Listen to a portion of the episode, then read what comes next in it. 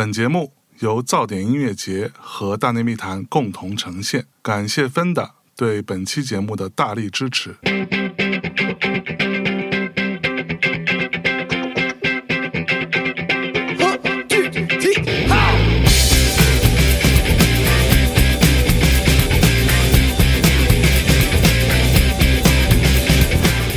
各位听众，大家好呀！上周末呢，我专门去了一趟西安，主持了噪点音乐节的一场对谈活动。啊，跟左小诅咒老师、杨海松老师、乌娜老师、冯梦波老师，还有著名的李增辉老师啊，这几位老朋友、新朋友一起聊了聊他们对于创作的思考、对即兴和实验音乐的一些理解，以及在噪点音乐节上与其他音乐人合作的一些体验。那为了照顾到有一些没有办法去到现场、人不在西安的听众朋友们，我们呢在现场进行了录音。以下呢就是这场对谈的现场实况。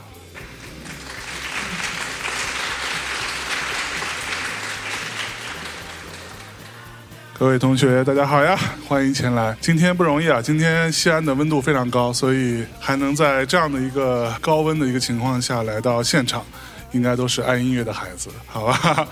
马上要进行的是噪点音乐节 Sonic Jam Music Festival 和大内密谈 Mind Talks 联合特别呈现的 Sonic Jam Talks 线下对谈会。正式开始之前呢，先要感谢一下，特别感谢 Fenda。对于本次线下对谈会的大力支持。那先自我介绍一下，我是大内密谈的创始人和主播，我叫象征。那现场可能也有一些是我们的听众，有没有？举个手让我看一下。哇哦，好，那我就可以坐下了。哎呀，今天晚上我们大内密谈这个独立播客会播出第一千零八期节目。今天我们这场。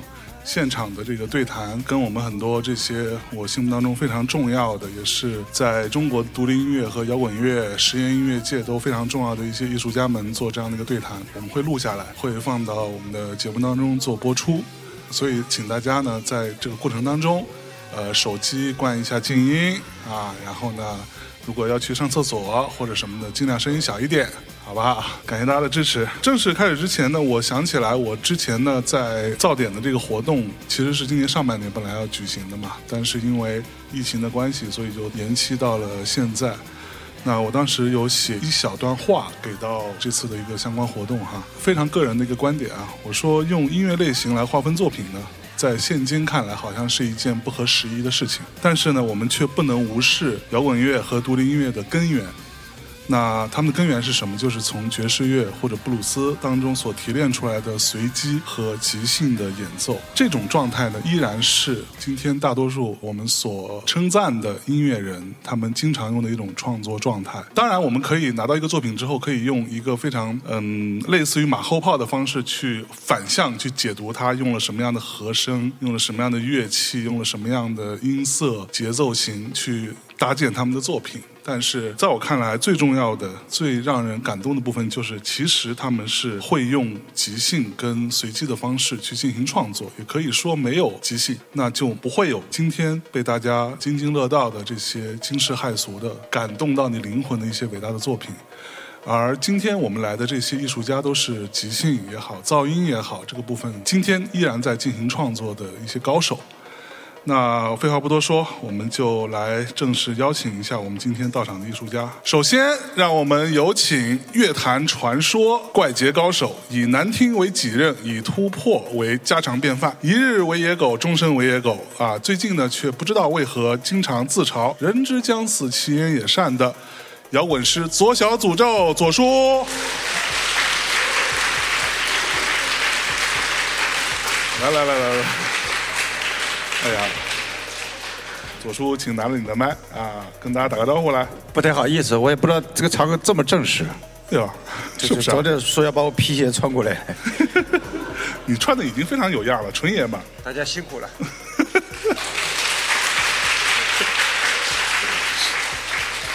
好的，那么第二位，我们来邀请，在我心目当中啊非常重要的一个人物，台下的谦谦君子啊，台上狂放不羁、克制于四亿的终极拉扯、异想王国的永恒王者，兵马司 Maybe Mars 的幕后大 boss PK 十四的 Frontman 杨海松。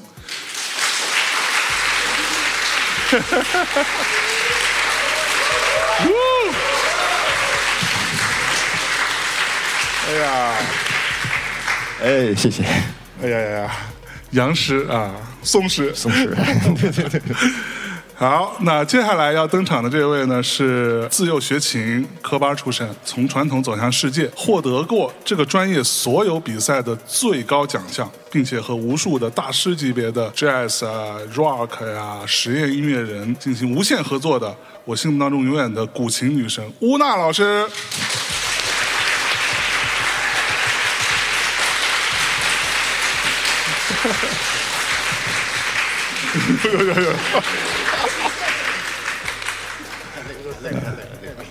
是是是是是是，来，大家好，大家好。哎呀，啊，好可爱这个场地。对，接下来这位要登场的呢，是看似在玩耍，永远在游戏，但是做艺术却很认真的国内的新媒体艺术的领军人物啊。他的作品被 MoMA 呀、古根海姆啊等顶级艺术机构收藏的一位传奇的艺术家冯梦波老师。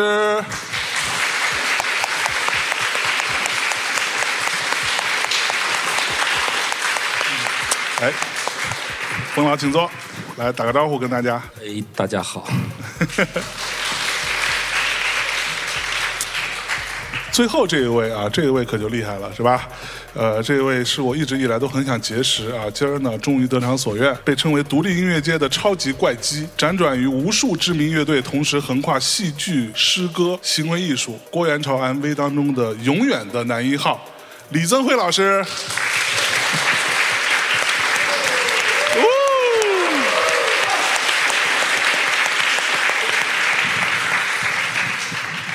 大家好，好，那人都到齐了是吧？各位同学，那我们就正式开始了啊！在正式开始之前，我先有一个小问题问今天在座的这几位。刚刚我也说过，噪点这个音乐节啊，之前是上半年要做，然后因为疫情的关系啊，延到了这个周末，对吧？那在这个过程当中。啊，重启的这个过程当中，各位都做了些啥呢？有没有什么一些不一样的想法、新鲜的一些主意融入到我们这次演出当中呢？左叔，你作为纯爷们儿，你先来。我就来唱歌的，乐队都没带。这我唱完了，我都不知道什么时候唱完的，我都忘了。说昨不是唱挺好吗？我看在舞台上耍挺开的。那舞台这上去了，就是要把事办好，这是我们这个要必须那么做的。做这么多人，就大家都说两句，说多了不太好。你都说我。其实对，其实应该本来是五月份，对吧？五月份，其实五月份，因为我跟老谢演那个布拉吉嘛，其实本来演就演了，就是就是演一场嘛。是。但是因为推到十月份了，然后。突然就是时间多了，然后我就跟老谢决定，可能我们再做一场即兴的。所以我之前是从去了大连待了可能六天，做了又做了一个相当于大连三部曲的第三部。哦。对，然后所以如果五月份可能就没有这个事儿了，然后推到十月份正好有这个事儿，所以就多做了一个这个东西。对。我觉得这个是个可能。那所以今天晚上的演出会有这个部分？啊，不会不会不会，就还是演不拉几，就演出还是正常的。啊。对对，只是多了一个事儿出来。啊，所以你之前去。大连，对对，回来这里是因为去找老谢。对对，我在大连待了六天，所以从大连过来的。啊，对。那温娜老师呢？我应该是在四月中下旬找了一趟孟波，因为我们俩一块儿演嘛。嗯。我们俩呃，从上一次合作到这次，应该中间有两两三年过去了。对。然后，所以我们说我们排个练吧。嗯。然后呢，结果我们的排练就是吃了一顿晚饭。然后聊了会儿天儿，我们就排完练了，就 就，然后一听说就是往后推了嘛，就特别高兴，就想还有时间，特别高兴，然后还有时间，结果就我们一放暑假，我就离开北京了，所以我们俩就属于呃，基本上是处在一种虚空状态的一种就是想象中。对，想象中，对对对，因为 正好二零二零年就是疫情的第一次那个封闭期间，嗯，然后就我们俩就隔空合作了一个特别小的一个作品，所以我们觉得，呃，那个状态还在，对，就这样。嗯，冯老师呢？为什么我就我就是来跟着吴娜来玩的啊？这样来玩，但是因为我们很熟悉啊，所以就是每次说排练排练，但其实就是吃个饭，然后喝点酒就算排练了。就这样，但是我觉得他其实这样也挺好，因为其实你你每次过了这么中间又隔了这么一年两年三年，但其实你又有一些新的一些感受，一些什么东西，它在一起还是会，我觉得会有一些新的东西出来。是，嗯，来曾辉。呃，确立了一下新的演出内容，然后中间是随着疫情的不断的呃减缓吧，风衣乐队，然后也是在外面演了很多次出，然后终于走到了二零二二年八月六号，这次暂成型啊，是，好吧，那。各位，跟大家稍微先聊一下啊，这次音乐节，因为咱们都是跟不同的音乐人，对吧？可能有一些是过往没有太多合作过的一些音乐人做这样的一个合作啊。那有没有一些比较新奇的呃，碰撞出一些有趣的、奇怪的想法？或者像左叔是昨刚演完，对吧？像杨师是今晚上要演，跟这些不同的音乐人之间做这样的合作，感受怎么样呢？夹角条，我。大概五年前跟他认识，哎，对他有一次跑到录音棚里面，突然就找到了我，我跟他也没约。后来我说，既然来了吧，我贼不走空，咱们唱首歌吧。是他说好，他我来就这个意思。五年前就唱过了。五年前对，就合作过。对，我我今年就是发表了那个数字专辑，叫《庙会之旅三》嘛。嗯。最后一首歌是我跟贾贾条合合作的。哎。呃，以前我也杨波跟我说过，他很厉害。他说是什么什么，是我的粉丝什么的。我说这可能是要想跟我喝酒吧。我也没想到他是个正，这是个正经的歌手，正经的歌手。对对对，大概这个是也七八年前了。后来大家就安排上了，说要搞跟贾家条做个演出。我说我他们音乐真不错，就是跟我一样听的人不是特别多吧。或者他们主办方。是你安排的还是谁安排的？不是我，就觉得怎么赶紧撇清呢，搁这 不是不是我，就觉得我跟这个贾贾条挺搭的，就是弄一场。贾贾条他们确实是可以可以的，跟我小时候搞音乐挺一样的，挺认真的。就跟你小时候一样，这个事儿是可以的嘛？当然，就就是就是难听嘛，但是因为职业精神比较。比较有准备的，哦，要排练。我说还要排练吗？他说，说排练要说，就是咱们多排几次练嘛。要排练要喝酒，就说喝一次差不多了，这样就排了一次，说还还要排。后来这个演出大家也知道，演了好长时间，一次还是两次我忘了，反正我就把这个演出就忘记掉了。哎呀，我心里高兴这事。那昨儿演的开心是吧？昨天的是我的职业，我们跟贾条也是两代人，我比他大一辈呢。啊，对，或者五十多了吧？他好像才三十三十多还是十几岁，我都忘了这是。十几岁不太合理吧？这事儿是不是？对，我就说，我说你也不太会搞先锋音乐，你是伯克利音乐学院毕业的。这故意搞先锋，我们是真不会。我说你就好好的跟我们学吧。这我这个话我也没说，就是括弧嘛，就是说你是真学音乐的是吧？故意搞不会，我是真不会。你像这个著名的辉哥，不会，不会，他他也不会。他我们辉哥也合作十多年前，在那个大师专辑里面，什么那个钱哥，哎呀，当你需要时候他就来了。他这个吹吹喇叭在里面跟我，萨克斯，对萨克斯，吹喇叭的，吹。他说我不会，他当时来时也很紧张，不会，感觉我是前辈一样。我都 非常理解大家的那个感觉，就是我说大家都不会，就是一定要把这东西搞会了就行。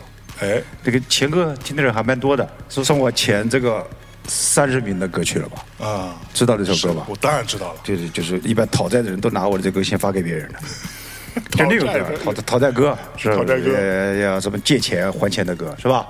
这里他参加了，还当你需要时候他就来了，辉哥也参加了。那时候他特别紧张，那时候我得势了，啊，就是是是吧？那好像是我把唱片卖的很贵卖出去了，他在见我的时候有点紧张，因为我是。他长得比我老，但但是我是他前辈。他长得也还是比你老是吗？你们觉得？他是不是比我同意同意同意同意。这我说这 刚刚刚才我跟海松刚才说的，他刚才说长得比我大十岁的样子。我是说，就是说他长开了嘛，长开。就他长开了。是是是，可以没没毛病。我们回到家家家家条这边嘛，家家条。他说特别认真，做数排练。我说我说到临排的时候再排一下。排早了忘了是吧？他特别的，我建议我们应该排五次，我说一次就可以。后来我们一共排了两次吧，两次大概每次排两三个小时。我说喝酒去吧，我请你们喝酒去。我就觉得他们实际上就是想跟我喝酒，但是没想到他们是真想排练，排的特别认真。那个那个贾贾条跟我一样，小时候很爱装逼，就说我说唱到哪呢？刘宇超嘛，我叫他超哥。我说超哥，我说什么时候进唱？呃，过门子不拿进场，跟你们搞这个先锋音乐不太一样。我们再难听还是摇滚乐，他该拿进该拿进的。他说超哥，我拿进场。他这逼戴个眼镜，就像我这个眼睛比我还深。他说左叔，您看我眼神。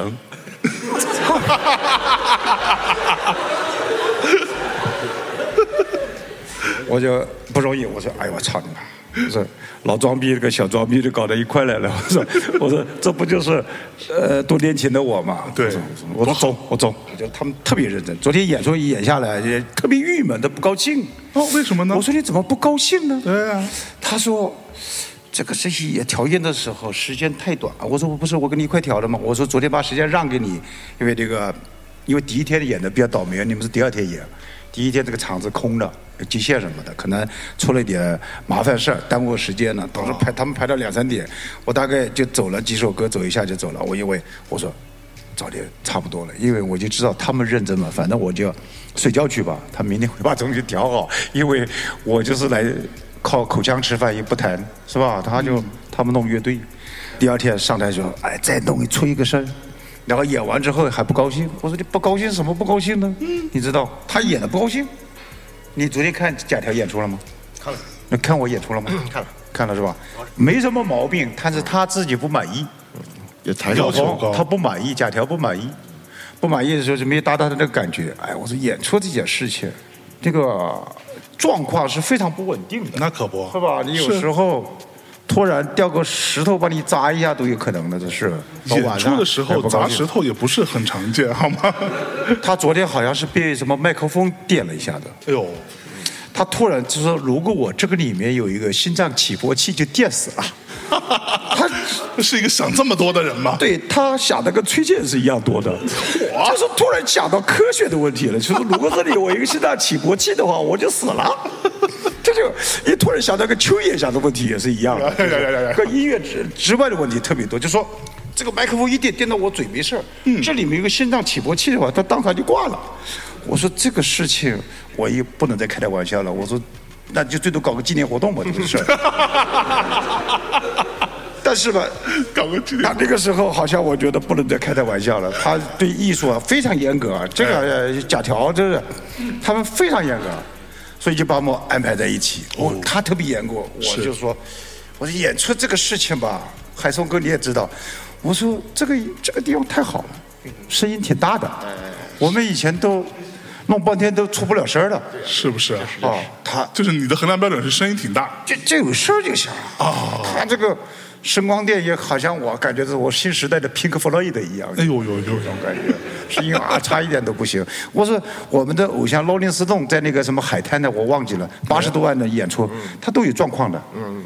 这个你你看那后台那个米克加格啊，他谈那个事情，有一个灯没亮，闪着他的灯，他就没亮，他这照样演好。所以你劝劝贾条，叫他不要自杀。一些演出不太好，是正常现象嘛，是吧？他问我怎么样，我说我上台的时候，这个这个灯闪的太快了，我的歌词也没看清楚。你们词没看清？其实，真的，你的词儿记不住吗？跟他演出，我得找一点不熟悉的歌。哦。因为跟他搞的要是怪一点嘛，你不能搞得太熟了。我总不能来唱小丽吧？是是是，不太合适，不太合适。对他强烈的，强烈的说唱《爱情的枪》，我说不太配合，不太适合他唱的。嗯。假的，他要唱。说爱情的枪要唱，我不能悲伤坐在你身旁。哎，我说不如唱个小丽，他被他吓着了，他也不敢唱。他非要唱那个，我说唱的咱们我不熟悉，你也不熟悉的歌吧。他说好，所以上去的时候灯一闪的时候，我就找不到词儿了。对对对对，昨天有人看过我们演出了吗？前前面那个黑猫白猫，这这这没找着，没找着，没找着，这这这个，我说放到他那边，我说你看着点词啊，他不熟，我是作者嘛，至至少熟一点。其实我也找不到词儿。对，后来我就讲，作为前辈，我说演出的状况是很正常现象。我说像我演这么多，前面那个词都没绕着，这不是也过来了吗？也没自杀。对对对，你你你你说两句。我们你的假条觉得怎么样？评价后辈，我们要不是赞美之词啊没。有，从来不评价后辈，后辈对后辈对一般都是后辈评价我们，哎，看一看对吧？？你觉得贾条怎么样？我非常好，非常好，这主要我觉得演的不错。对你劝劝他，对所以我们劝不了的，把这节目录出来让他听一听。对，要不然这个咱还得是吧？弄一纪念活动，不这事儿，对是吧？耗时耗力，麻烦麻烦西藏早博囊明烧财。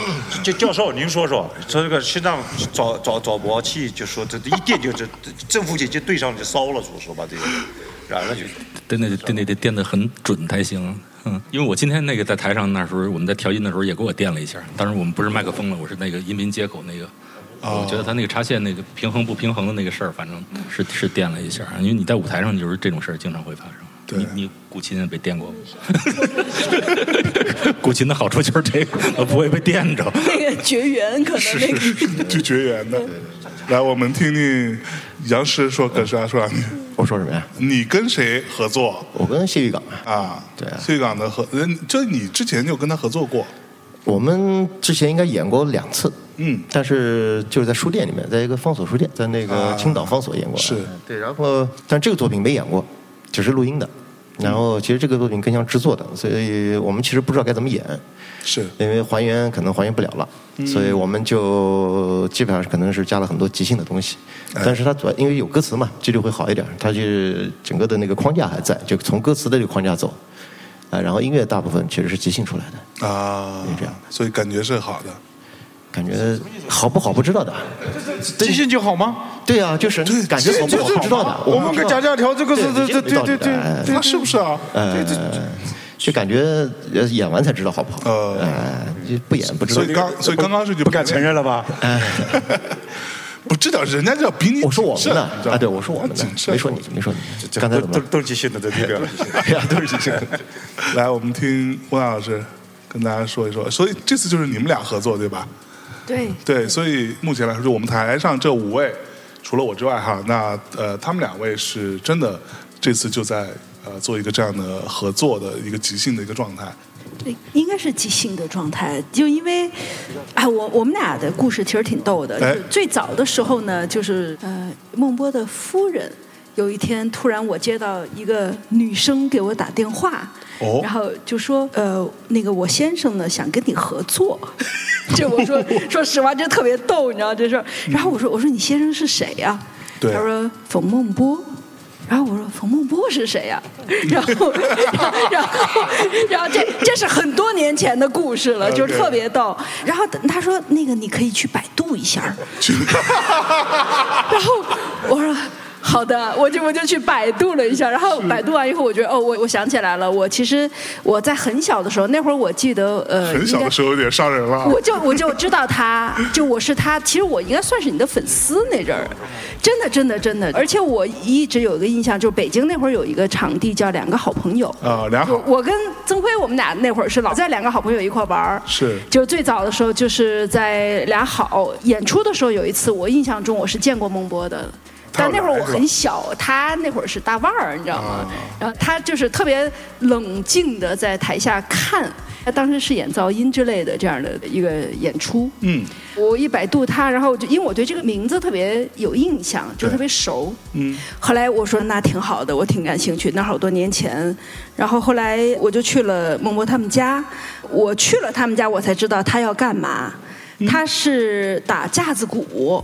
而且我老觉得他是玩行为艺术，就是架子鼓其实不是他的专业，呃对，就他只不过是那一段时期，他迷上了这个架子鼓子鼓、爵士鼓，就是然后他就在家整了两套。就一就是一套是一还不够，他觉得好像还缺点家伙事儿，然后他后来又整了一套齐全的设备，然后就其实他是一设备控，啊，对，后来我意识到他是一设备控，就是他特别喜欢研究，然后所以就呃，我在想这个架子鼓跟古琴，其实没想到我们俩那时候是真正的真的排练，嗯。正儿八经排练，其实还挺好听的，哦是哈，非常好听。后来结果我们就有了好几次就是呃到国外演出的机会，机会，对对对，我估计那些机会都是属于那个国外的一些呃艺术机构或者说艺术展，本来是想请孟波去做那个展览的，然后他呢，就他有一个要求，他说我必须配一个演出，本来是他在国外要做艺术展，然后他说我配一个演出，就这样，特别逗。也不是，就是因为想做演出，所以让他们配个唱。对对对，其实我们那阵那段时间，就大概那两三年演出挺多的。然后有时候呃在国外，有时候在国内。后来他架子鼓玩了两年以后，没什么兴趣了，他就开始对他就开始转型做，就买了好多那种老的。呃，设备就是合成器什么的，对合成器这样的，就是一些老设备。然后他就开始玩设备。孟波他骨子里他有一个老人的那种，就是他对很多传统的东西，包括老派的东西，我觉得他是特别喜欢。你有没有见过他的作品？我特别喜欢，特别他的作品其实是非常老派的。比如说他小时候玩了很多的东西，比如说有一个那个，我最喜欢他在那个上海历史博物馆的那个作品，就是你这么着看是这样，然后那么看那边是一狮子，这么看是一什么老虎，就是那个他把那个他做过一个整个完整的展览，就反正我觉得就是他其实真的是呃非常牛的一个艺术家，所以我就觉得特开心。嗯，因为他是听过我跟那个谁窦唯的那个专辑，对。可能他是这原因，他知道有一个我的存在，有一个这么一个弹古琴的一个女孩的存在吧。我觉得他跟窦唯挺像的，就是属于他们对我要弹什么没有任何要求，没有任何限制，没有任何限制，也没有要求，就是我怎么弹都行。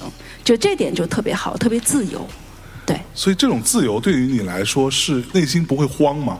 你想说我到底给他什么？呃，二零零五年，嗯，已经慌过了。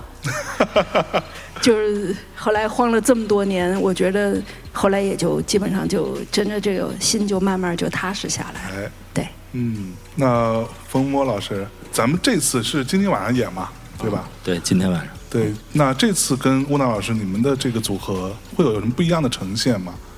嗯，还是一脉相承吧，跟以前那个，因为最早我们那会儿一块演出的时候，第一次演出就叫短波。因为我我小时候老玩收音机，那会儿我我爷爷有一个收音机能听短波的那种。对。然后那会儿以前像我小时候那会儿听短波是一个罪过，就是你你不能随便听这个东西。哦，为什么？因为那是七十年代那个文革的时候，你你怎么能听短波呢？但是那会儿那个中波没意思，就那么几个台，然后我就搬到短波那边去，我就在那听。那会儿我就刚刚上小学大概。然后我我听那东西以后呢，然后我就想，我关上收音机以后。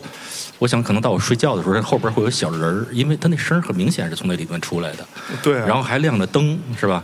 然后那样叽叽喳喳的，我就老想，没准等我睡着了，小人儿就出来了。但是我也等不了那么晚，小孩儿也没法熬夜，这样。所以我就对那种声呢，从小就非常喜欢啊。所以后来就是最早为什么要找吴娜老师呢？因为那会儿我我突然间开始要玩架子鼓，因为我以前玩合成器、玩鼓机是很多年，就是差不多从九三年就开始玩，玩过好多年。是。然后呢？鼓机呢，我我玩的时候老觉得里头好像有一些东西我不太明白，因为我觉得不打鼓的人其实不太能理解鼓机，嗯，就这样。然后后来我就老想试试真正的这个鼓哈，先买一套电鼓，然后觉得不好玩，因为电鼓你打。哎，觉得好像缺一彩插，因为别的都挺好，就是彩插不行。好吧，那我就得添一彩插。后来一觉得，好像军鼓也很重要，就那个后来又加一军鼓啊，这样呢，然后很多人也是这么玩嘛，就是一个彩插加一军鼓，再加上一套电的东西。是。然后后来觉得不行，还得有一真的低鼓。那这么着下去以后，就变成两套。啊，然后后来又还不如上来就买套真的。那不行啊，后来又变成 hybrid，上头又再加上那个拾音器，然后又跟电的东西结合在一块儿，就这么着玩。然后玩你这鼓这个东西吧，它。一人打挺没意思的，而且也很讨厌。就是那东西，就是你一人打特别讨厌，是吧？然后后来就觉得还是得有一个真正的一个人，一个乐器一起演。然后我就马上就想到古琴，因为我从小就特别爱听古琴。就古琴呢，其实很多曲子我是能背下来的。嗯，是。对我，我其实从没有学过音乐，我也不会记谱。但是无所谓了，现在很多大师其实都不会记谱，也不会写谱。我觉得，但是我能记住每一个音符啊，然后每一个包括他手感都能记住。后来就真是炸着胆子，然后就去请乌娜。就乌娜这人人家特别好，人就来了。就后来一看，就这样，后来就就这么着玩了玩。然后后来就就开始就明白了。所以乌娜其实他弹，因为我喜欢古典的这些东西。然后乌娜其实他在。弹的时候，他其实都在我心里，就是好像那个古琴是我自己弹的一样，哦，那种感觉啊，就是我没有任何觉得好像是我在跟一个不太熟悉的朋友，然后配合，没有这种感觉，就是他的每每一声每一个什么东西都在我的心里头。我只是我不会弹，就这样，所以后来他就特别的融洽，就在这个地方。所谓的这种电子噪音啊，什么这些东西的话，有人说合成器就是大自然，这说的很准确。你要看鲍勃穆克，那鲍勃穆克其实最喜欢的事儿是种菜，他有一个很好的一个花园，就是特别荒的那种，在里头种什么西红柿啊，种什么这种东西，他就掰一个就吃了，然后都带别人去自己花园里头，他才不跟你讲这个合成器。所以我就是那会儿我玩合成器，因为玩的年头越多以后呢，越来越觉得这东西它是一个活物。就这样，所以我觉得电子乐器跟原声乐器，尤其跟中国的乐器搁在一起是非常有很自然啊。嗯，厉害。那我们听听啊，曾辉老师。呃，这次合作者李建宏，我们也是认识很多年了。是李建宏跟你比谁更前辈一点？那肯定宏哥是是不是更早？第二层皮时期，不，确实是，确实是我。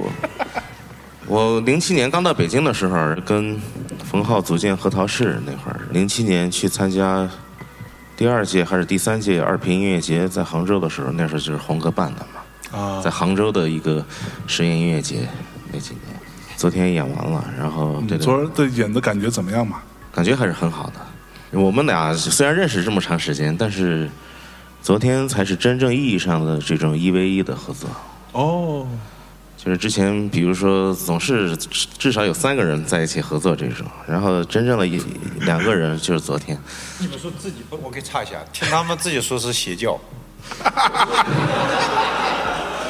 没有，我是说那个怕大家误以为是鞋匠。对对对对对对。你不这么说还好，你这一说，大家就往那想，是不是？防患于未然嘛。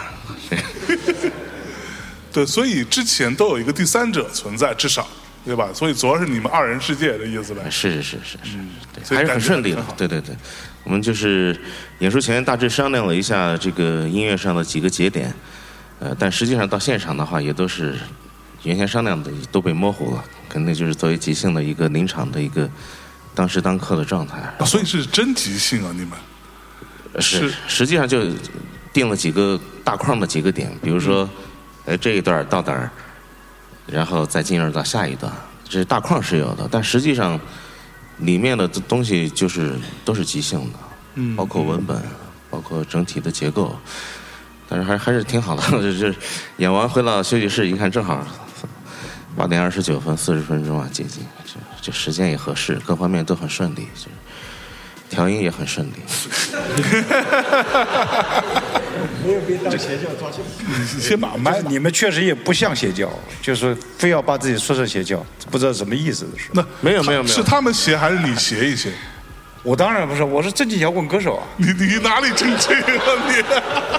我我我我们是有段落的，你不是那个那个那个超哥说，呃左说什么时候进场？你听我眼神，人家都是有眼神的，他也是有那种哪块劲，也也是跟你们有框架的。实际上，这即兴是最难的。即兴有时候是非常痛苦的一件事情，即兴实际上是很辛苦的，全靠身体。对，就是全靠身体。每次演出完了，身体浑身都是汗。如果搞即兴，身体没出汗，就是没不是搞即兴的。他就是我搞摇滚的时候也是，对对对对，对。这你 问他吧。这要搞即兴演出下来，身上没出汗，那不是搞即兴的，就是没完全是体力劳动也没付出，脑子也没使劲，都是瞎搞的。我，这那你你说一下，就你说一下，你说一下，老人家说，你说。你说说，你说说。我觉得摇滚乐有点累的，摇滚乐比即兴更累，更狠。呃，我出汗，摇滚乐出汗多。是，即兴还好，还好，即兴就是脑子累，就是动脑子。你要糊弄，一直在糊弄，也得感受那个东西啊，你得用脑子去感受那个东西。糊弄，他搞即兴有点糊弄，啊，糊弄，有点糊弄，有点糊弄。你这么说是不是不大好？有点糊弄，正经摇滚歌手。即兴你知道，不是我，即兴是完全是靠激情的，啊，要每次弹的那个是还想搞得差不多，实际上是挺难的。不是，那是特别的，就是李建宏跟他是身体的，就是李建宏从来都是身体的。唱摇滚就是按照套路出牌，你看这歌词没唱对就唱错了，这是。哎，昨天你看我一个词在那，我没看清楚就唱错了，这是，对吧？这是这这好好其实好搞的，按照哪块吉他完了这一块该上什么是上什么，这是。即兴的是每次在找，说这个这个乌娜心情不好，这个冯梦木心情不好，两个没搞到一块，在事情在逮，你逮了四十分钟结束了演出。对，这改不着的。就是说，这个摇滚乐为什么好搞呢？它就是身体累嘛，即兴脑子累啊，那个是有点难的。真的即兴很难它是其实有时候要理性跟感性之间。我这是帮你说话的，即兴是很难搞的，即兴就是他妈的完全是有时候你就懵了，你 就是懵的。对你等着他来，他等着我来，但是关键说明他们还没到。就是摇滚乐你到哪了？一个 solo 这个该进唱了是吧？就开始。哦。我一个没进唱。说再一块再补一下子接过来，错了。你你你先先把麦放嘴上啊！不不不，这这录音的是吧？回去要放了是吧？是不是啊？哇，对不起啊，我 怕这个传出去不太好。来来，那那老冯是不是这个情况？这这要相互逮的，不不太好逮。相互逮，要坐坐下，你坐我。二摇滚难啊，我觉得不好搞。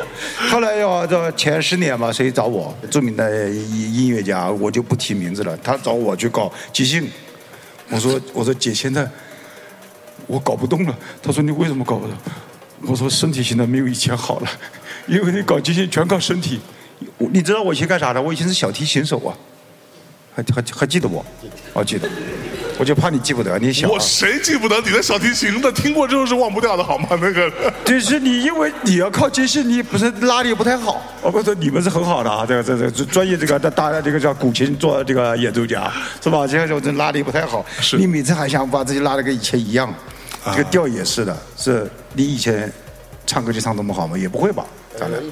对对，一直一直就是你每次要唱的一样，要把词记住，实际上是要下功夫的，哎，对不对？像是演奏一样的话，其实也挺难的，因为演奏到一样的话，我们文字是呃帮我们记忆的嘛，是是这意思吧？像像像相公兄，是吧？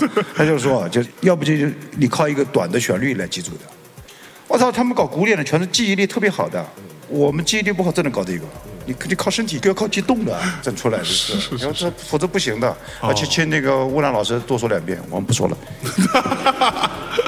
那那那哎，那正好问问乌娜老师跟冯东木老师，你们即兴完之后会像左叔说的出一身汗吗？出汗最重要，你们会出汗吗？我们俩都比较冷静，我们俩刚，我们俩是一个星座的，所以我们都属于那种就不是不是特别特别激烈的那种。哎，对对对，就可能。都是属于比较冷静型的，而且我觉得现在就因为我我也有可能就是说弹古琴这事儿弹这么多年，最后就是好像它会有一个必然的一个一个去处啊，就是最后就变得特别佛系，特别佛系。啊，真的会受乐器的本身的气质影响？对呀，对呀，因为我记得差不多。十七八年前那阵儿就特别叛逆的时候，虽然弹古琴，但是就还会烫爆炸头啊，还会就是特别离经叛道。但这会儿就完全就是就变成一个特别佛系的一个中年人了，就是这种感觉。弹古琴这事儿对我影响很大的人，又曾经跟我讲过一个，他说：“其实你弹琴，你必须得越弹越慢。”哦，对。然后这越弹越慢这事儿，这话是差不多也是快二十年前前辈跟我讲的。讲完以后，我那会儿哪儿知道就说要弹慢呀，就没想过，而且恨不得就是越快越好。后来现在越弹越慢以后，我就发现，其实，在做即兴，因为我其实大部分时候现在不弹传统曲子，就我日常自己，比如说我自己弹练琴，或者我给嗯就是演出，我全都是做即兴，就我做，而且是 solo 即兴比较多。呃，我特别享受就是那个在那个过程当中，就是那种没有声音的部分。啊。我原来会觉得那个挺容易的，但是后来我觉得那其实是不容易的。就是如果说你去构建一场音乐，然后这个音乐里边那个无声的部分，就是是很难。其实是对，就是你得定得住。如果定不住的话，那么你就一慌，一慌以后就会出汗。其实是这样的，一慌就会出汗，真的。然后，但是只有不慌，嗯，然后那个气就是沉着的。你就那舞台上，尤其是底下鸦雀无声的那个时候，特别享受。哦，是啊。但是我也不出声儿，特别享受，就是那个感觉。真的，这很神奇。嗯，所以我一直都很好奇，他们玩这些东西，其实我是可以理解，可以玩即兴啊。也许是我孤陋寡闻哈，我是觉得。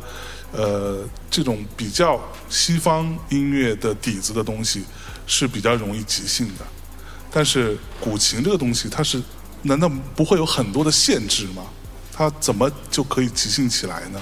呃，因为那个古琴，我觉得它最重要的一点就是传统，因为我们呃并不知道传统时代的那些呃弹琴的人究竟是怎么弹琴的。然后，但是我们所有弹的曲曲子全部都是一千多年前的人传下来的。对。但是这个谱子是传下来，但是这谱子有一个特别妙的一点，就是它没有节奏。哦。所以你可以想弹多慢就多慢，你可以想弹多快就多快。哦，就其实这里面它给了你一个巨大的自由的空间。OK，就这个是很牛的一点，对。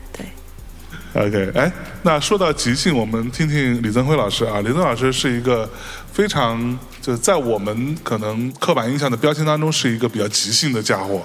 他除了即兴表演萨克斯啊，在各种乐队还会即兴表演戏剧。在你这儿，不同的即兴的表达之间有什么差异吗？应该还是主题的差异吧。主题的差异。对，比如说一个作品的主题，作品的内容，一个立意。嗯。对，就刚才娜姐说的那个寂静的这个，其实我虽然在大家的印象中还是比较燥一点，但是其实我也挺喜欢这种台下鸦雀无声的感觉。后期就是我在 school 做过一些，嗯，几次啊，个人专场，当然就是说台下都很安静，我就觉得哎也挺好的。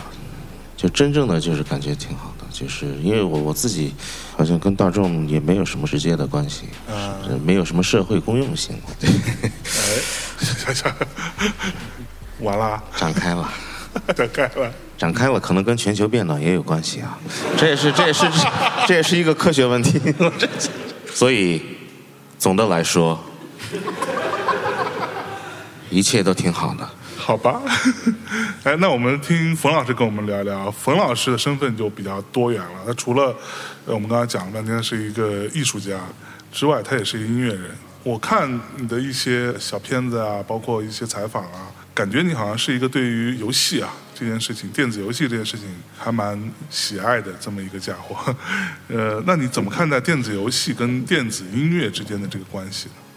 这个问的好，就是其实我们最早玩的电子游戏是红白机，啊，就是那个任天堂的那个红白机，巴比特的那。超级玛丽。对，我是从那些里头，然后其实最早接触电子音乐的，嗯。就那个算是电子音乐，对吧？太算了，太算了，太算了啊！因为那个东西是一个特别的极端的情况，在那个软硬件到了那么极端的一个匮乏的一个时候，照样能够做音乐，因为它就是一个一块芯片。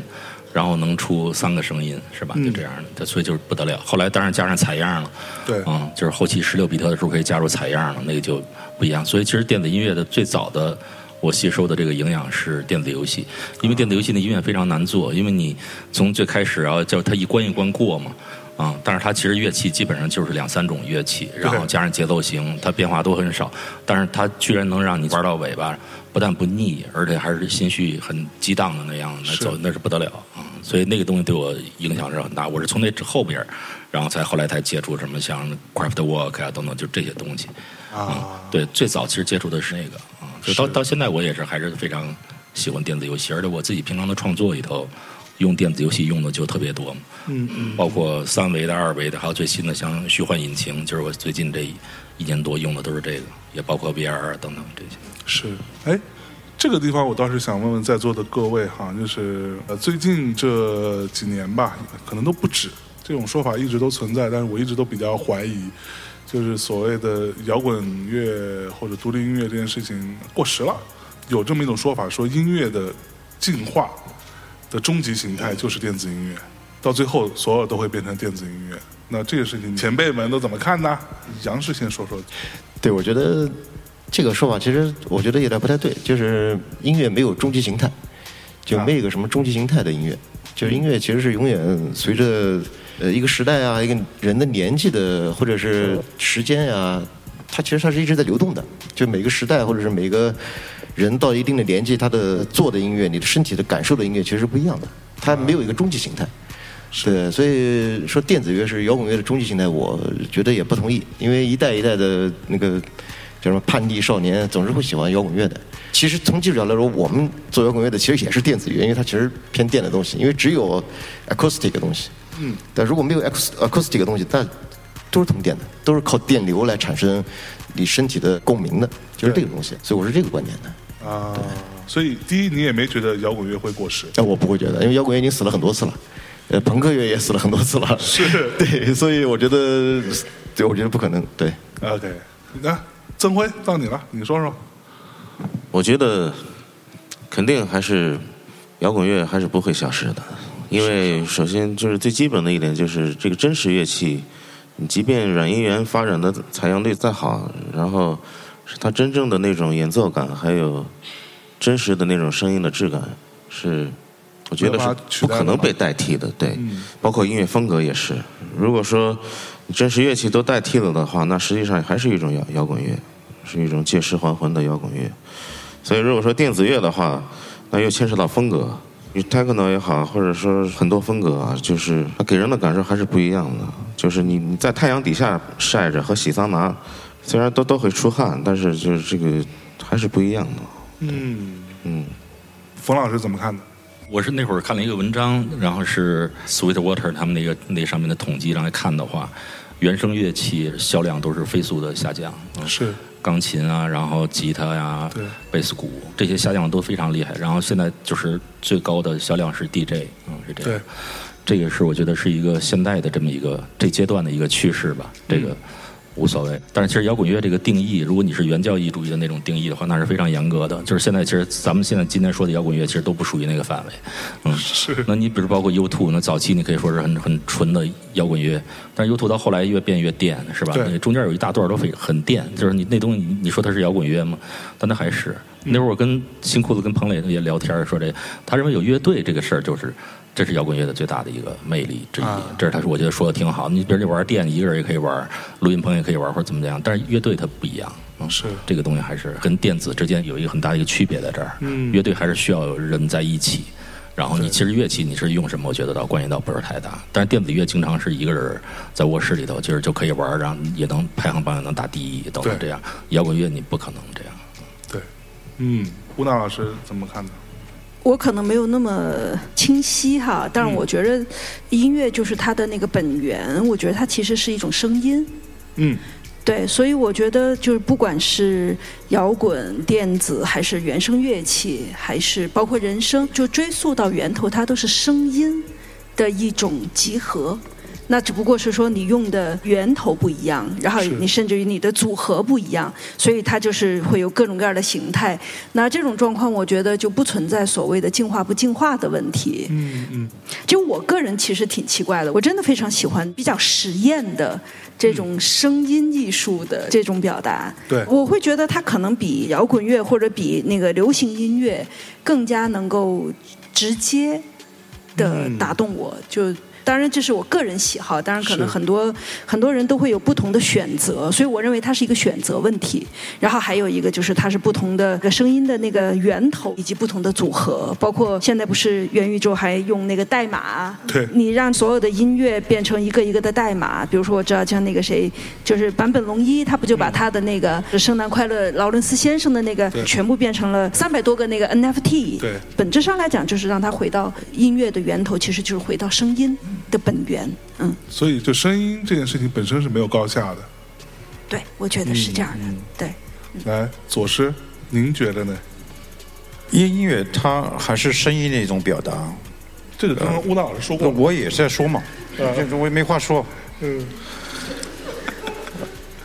这不就是一个事儿吗？你唱摇滚乐也没什么了不起，是不是？你就是弄个动静出来。音乐是声音的，确实是声音的一种表达。像每个人对自己的声音的感觉，有时候就像你吃饭就喜欢妈妈的味道一样，嗯，对吧？你非说你妈妈的味道是最好的，大餐你也吃不了，还说你不不吃辣的，你就是川菜不好吃了。至于摇滚乐消失不消失，这个事也不是多大的事情，人类都会消失的，对吧？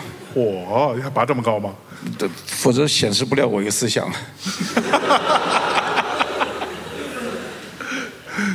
那你看哈，比如说我们今天想到摇滚乐队跟电子音乐的关系，你可能拍脑门第一个想到 Radiohead，对吧？那他们曾经也是一个非常对吧经典的摇滚乐队的这么一个所谓的 band song 嘛，对乐乐队的声音，后来又如何变成到今天这个样子？包括他们要给他自己做的那些更加飞的一些什么 Tomorrow 什么 Modern Box 什么之类的那种对，那你有没有一天你会因为为了显示你的思想的深度和对于未来的高瞻远瞩，也奔向那个方向去呢？现在你的思想的深度，就是吉米·亨德克斯，或者他思想深度也没有，三大件玩不转了，这是。摇滚乐的形式也在改变。嗯。刚才谁说的？说 U2 后来的九十年代就开始变了，他一家电子乐，其实摇滚乐很多的都在变，实验音乐的方式也在变，人类都是智能化，都是在变。那你会变吗？我每天在变，我以前长得很帅，现在我的眼睛看不见了。对，昨天那个天黑了，打得太闪了，我的歌词摆着我就看不清楚了。真的很在意这件事情。这不是在意，这是现实。你看不见这个东西，你不能说装着看见了，这不可以的，对不对？你有人说你老了吗？我说我是老了。你老了就是老了，为什么说你自己年轻了？这是事实。OK，那摇滚乐经过从五十年代末六十年代这么多年了，摇滚乐在改变。你现在说。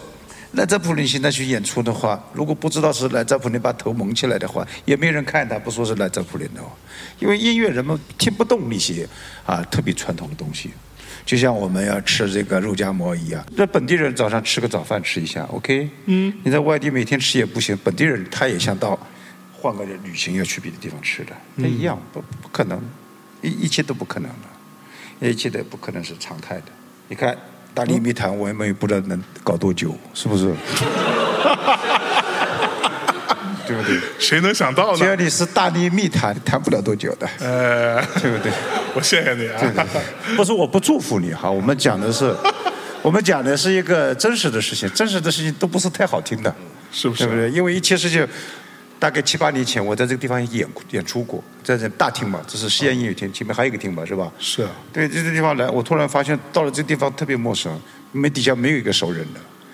那时候你没穿开裆裤，刚刚也脱了开裆裤，这个时候，对不对？现在你坐在这里当大力密谈呢，我说这大力神探一样的，说我都想着很多很多这样的事情，搞不清楚。你看吴楠老师从小姑娘，你看搞学问的，你看这是，嗯，就是别慢慢的是最好的，这挺好的。挺好的，我们唱歌的时候就从小的就是慢慢的唱的，对不对？也不认为很快就是摇滚乐了，是吧？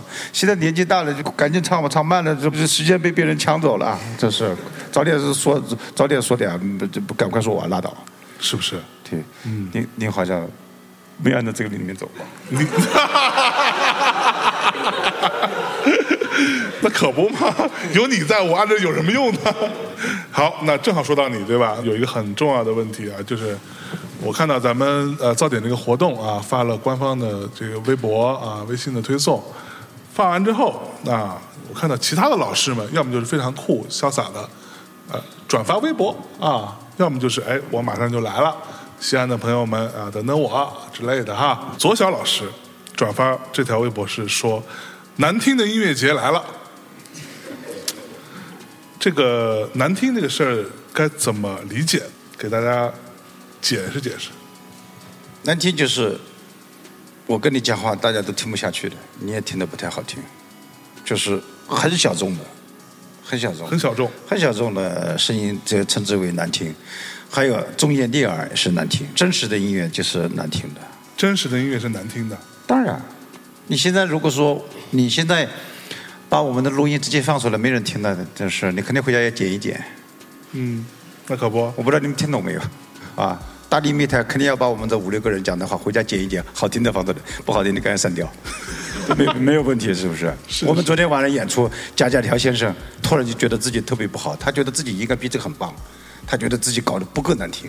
哦。他就调音没调到那个位置，我说你，我说你不要悲伤，我作为前辈，我说你不要悲伤，没什么事儿。嗯，其实我觉得这孩子不错，对艺术这么认真。我从内心的就是觉得一个做艺术的人是这样。后来我学习，想想用娜姐说的话，他不应该这样是吧？就不就是出个声音嘛，对吧？这个是，这是一种声音嘛？对，就是一个声音冒个泡，对不对？就回家睡觉就得了。那个，师兄，你看。都睡着了，你还在卡着，还在那等着。你就戴个眼镜像我一样睡着了，也没人看见，多好。对，那好。您说什么？也没按照这套路来。你别看我东西。这个难听那个事儿，是指听感层面的难听，还是说难以理解，就是难听，没有别的，不需要给自己解释，自己的东西就是很难听。我从来没觉得我东西好听，所以我东西卖的很少，啊。你卖的也挺好的了，不不，相对来说比娜姐好一点。对吧？最后咱们还是参加的是难听的音乐节，是不是？后来大家安排了，还是我跟贾贾条搞在一块，哎，是是是吧？是是。他没有把我搞在跟那个什么冯江洲搞在一块吧？嗯。哦，冯江洲没来，跑了对，冯江洲没来，冯江洲没来。冯江洲难听还是你难听？那肯定是我比他难听了！哎呦，你怎么这么骄傲呢？这这这不是骄傲了，这是。是不是？就叫海少说两句。我相信，我相信，相信，对对对。他也觉得我难听。你你问娜姐，我跟冯江洲哪个难听？娜姐，您觉得哪个难听？呃，他不知道。嗯，不是，我觉得您好听。哎呦，高兴，高兴，高兴，高兴。呃，让让让让冯先生请说。我我也觉得他这个好听，是吧？是是。看看。心里很美，这个是吧？底下就不说了，再说了不是。所以我现在啊，把我安排在一个难听的音乐节里面，这个市场就不太好了。票都卖卖光了，你还要怎么着？昨天好像还差十张票数，十张而已是吧？那杨老师，你觉得你的音乐难听吗？你认同左小转发说难听的音乐？我觉得他说难听应该是别人觉得难不难听，我自己也没觉得难听。我觉得难听可能就做不下去了。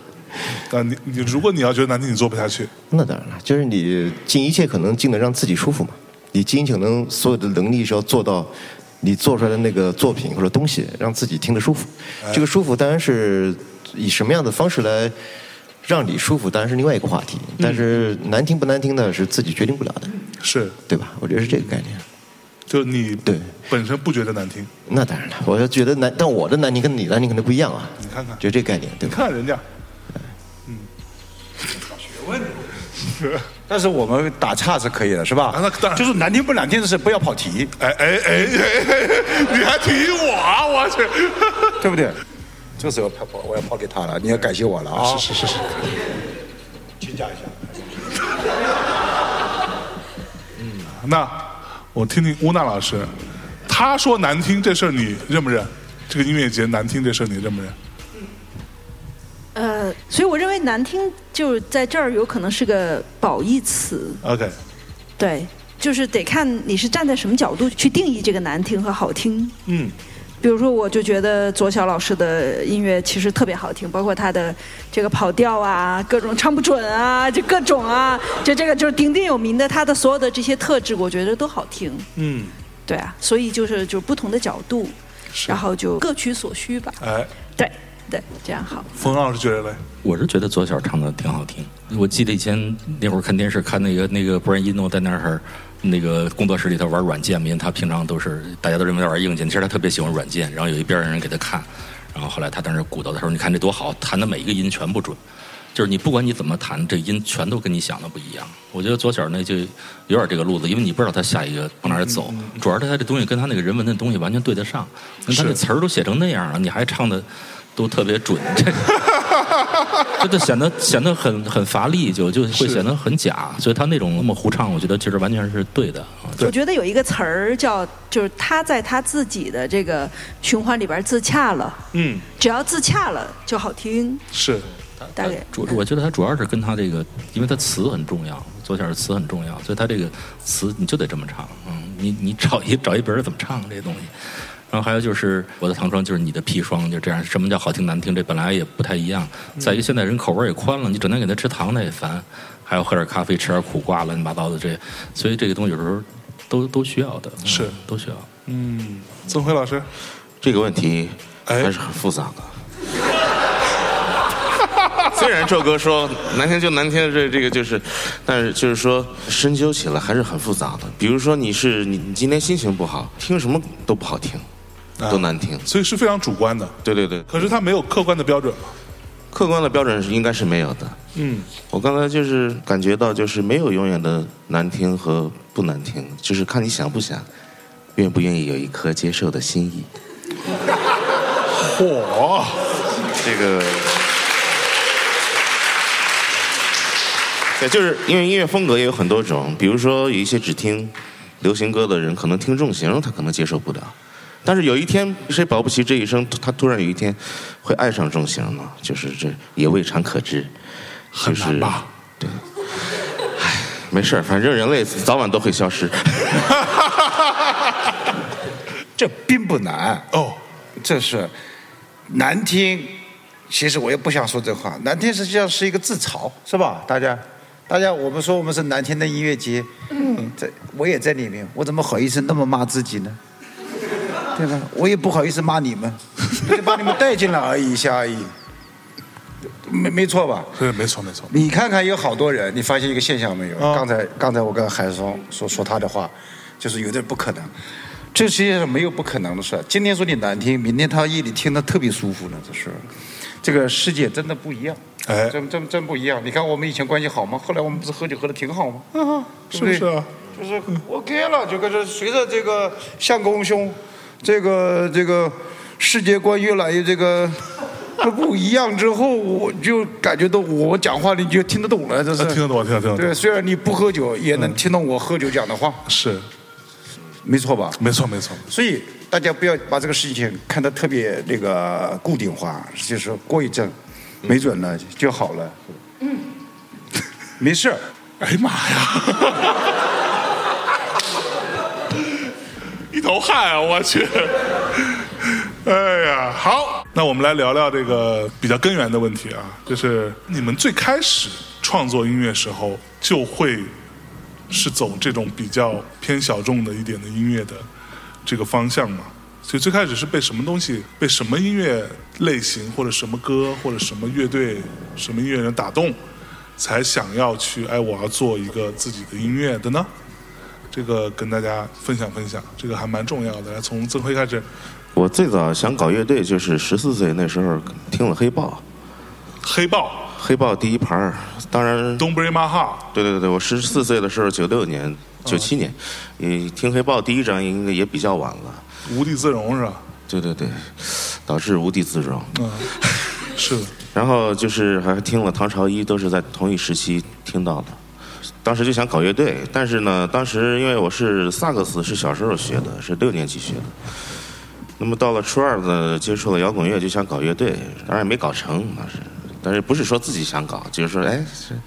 小孩嘛，然后是搞个乐队吧，然后那什么校合唱队，有人可以当主唱，是是，还有一个鼓手。后来他们上初三就准备中考，然后后来就这个事儿就不了了之了。然后呢，直到当然当然也没有什么概念，当时没有说要做一个什么风格，只是说单纯来搞个乐队，是这样子。然后那个直到后来到了高二时候，又又遇到了我的发小，当时就想做不一样的风格的。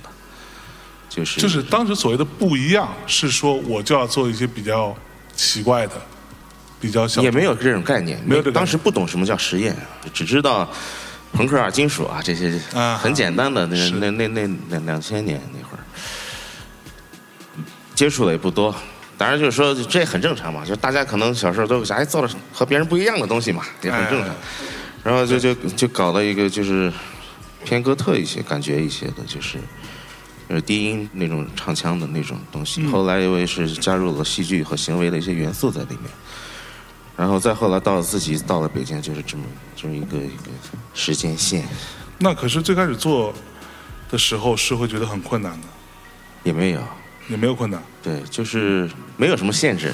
我主要还是编曲，还是大家一起来，是在在外弹弹贝斯、弹弹键盘什么的。我主要写词儿。啊对，后来我想。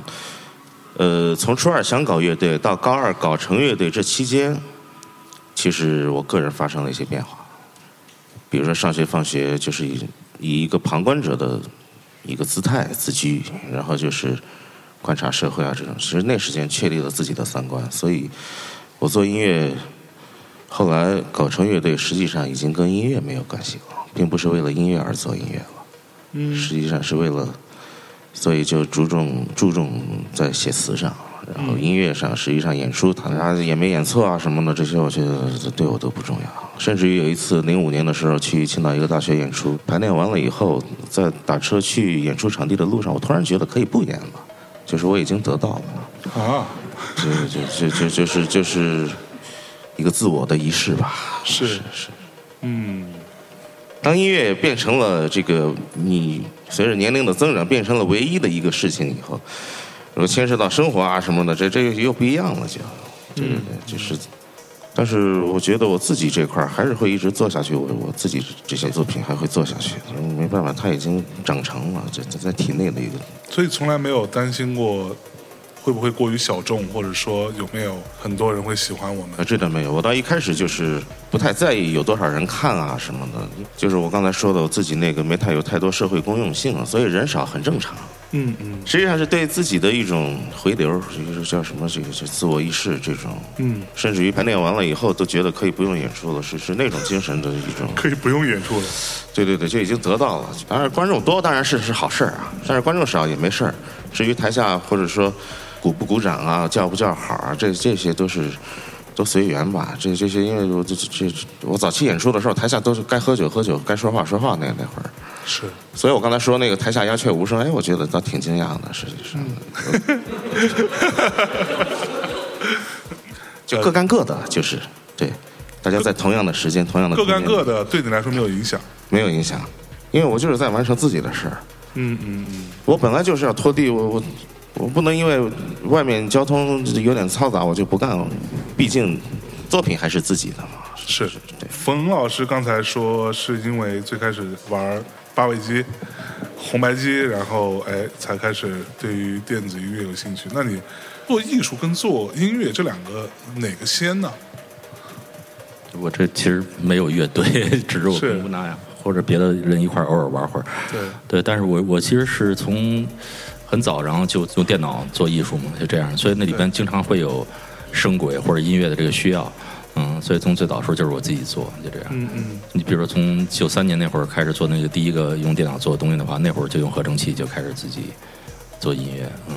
但是那会儿因为周围没有朋友，周围没有朋友还行。不是就不认识这种音乐家。当然那会儿认识崔健啊，但是人家是大腕儿，所以你不可能老崔那玩儿。我是美术学院的嘛，周围的人其实他没有人会音乐，然后也没有人玩这个。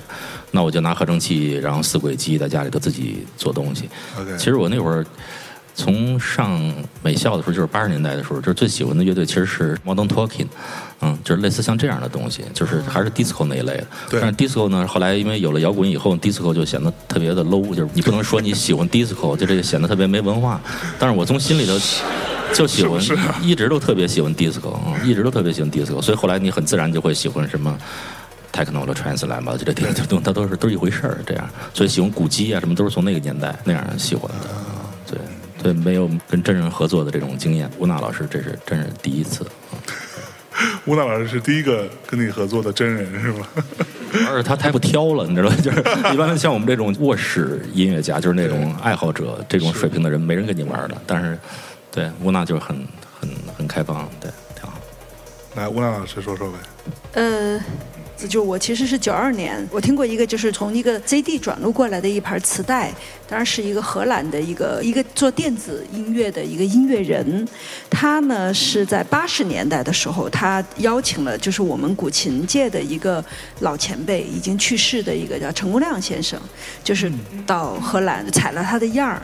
然后他就，当然他那个音乐风格比较偏世界音乐这种，就他如果归类是可以归到这种，它里边有什么，呃，就是女高音、电子音乐，然后还有古琴，当然还有很多来自东方的，比如说什么印度的鼓啊、印度的西塔啊，就就特别世界音乐那个范儿的。嗯。然后，但是你想，我九二年听这个音乐的时候，呃，那会儿我在上初中嘛。我就完全就被震撼了。我在想，我怎么还有这样的音乐啊？因为那会儿我们学校接触这种，呃，西方的，比如摇滚乐或者说 disco 音乐，就是属于最前沿的。就中央院的这帮年轻的小孩儿，都很开放的，对。所以就我们就是生活的环境是充满了，就包括黑豹啊什么的，就听着他们的音乐长大的。他们也听。我们当然听了，我们的那个呃同学一下课在那个教室的那个楼道里边就唱那个《无地自容》，人潮人海中什么的就开始了，你知道吗？人潮人海中有你没我，对，全是这种。所以就是，当然我听到那张专辑的时候，我觉得就是耳目一新。嗯，其实那个对我的影响特别大。后来我就其实我只听这一类音乐了，我就我也不听那个古琴，我从来不听古琴。是哦。对我从来不听，后来又推了一把的那个人，可能我估计左小老师你们应该认识，就是那个陈迪里。啊。迪里对，然后老师。就那时候北京有一个叫爵士音乐节，对，在保利剧院，那有两年，好像就做了两届还是三届。差不多。对，然后那时候他们请了非常多特别牛逼的那个国外的大腕儿，嗯，来就是爵士乐这块儿。当然，那迪里当时得到了一个演下午场的机会，就是没有办法是晚上场，但是我们下午场。然后他那一次就做了一个，就我们但是为此排练了很长时间，可能排了三个月，恨不得。然后就是他做了一个，就是集合呃多媒体的那个视觉，就影像。然后还有那个呃现代舞，还有装置艺术，完了还有一些呃就是人声，还有电子音乐，反正就一个大杂烩。但就是那场大杂烩，我在我看来至今，我还没有见到就是另外一个，就可能后来我也不太看演出了，但是我觉得他那场其实做的很精彩，是非常精彩。所以就我们那个对我来讲，因为有三个月的排练，我们而且我们基本上是隔一天就排一次，就非常密集的排练。就最逗的是，我们最后音乐这一个内容其实偏即兴。所以事实上，他一直在排的就是大家怎么衔接啊，就甚至于，其实这个排练变成了一种就是大家交朋友，就是最后大家能够在一块儿玩儿，呃，就是对我来讲也是很珍贵的一次经验。是那个之后就，反正我也不知道为什么，就好多机会就来了，就突然有一天那个，我记得是我的老师，我在上课的时候，然后我老师问我说：“哎，说你知道崔健吗？”然后我说我我当然知道了，说那个说他他想邀请我去参加他一个演出，他说但是我这身份还有我这岁数，我觉得嗯我还是不太适合。说你那就问我说你有兴趣去吗？然后我说我有兴趣，当然有兴趣，我当然有兴趣。那是二零就二零零一年零二年的时候。对，但是那次我记得，我就背着琴我去找崔老师，然后就被他给 pass 了，等于，因为他特别讲究那个调啊，然后就是节奏啊，就必须得卡特准。是。对，然后我就这块就特别不行。其实我在这块，我觉得自个儿天生是有弱项的，所以后来我就才转向了，就搞即兴了。真的，就是真的，话说 真的是这样，真的没办法。你比如我，我没办法参加乐队，或者我真的没有办法用古琴弹爵士，因为爵士也是非常讲究调性的，讲究节奏的。对，就这些我真的都不行。然后我觉得做即兴对我来讲是唯一出路，可以这么讲，就是因为。嗯，可以完全自由。第三个对我就帮助和影响的就是窦唯，就我那会儿参加他的那个乐队叫不一定。对，也然后我们那时候每每周二我们会在那个北京的一个就是地下的一个酒吧，我们每周二晚上演出。对，对，这就刚才你问我，你说你拿着琴，你在那个即兴的时候，你难道不出汗吗？就是你不知道该弹什么。就我其实就经历了很长一段折磨。就参加不一定乐队，就因为你想，他当时那乐队都是一些，其实都是一些老乐手，对，都还特别棒的一些乐手，没错。然后就我真的就完全不知道该弹什么，就闷着头弹，只知道。然后所以就是特别感谢，就是他们那阵儿，就那些老乐手对我都特别特别的宽容和关照，就也从来不说你你弹的什么都不是，怎么这么差。就我一度还特别害怕，就是说哪一次演完了以后跟我讲，你下周就不用来了，就特怕这个。然后但是是不是，对，真的特别害怕。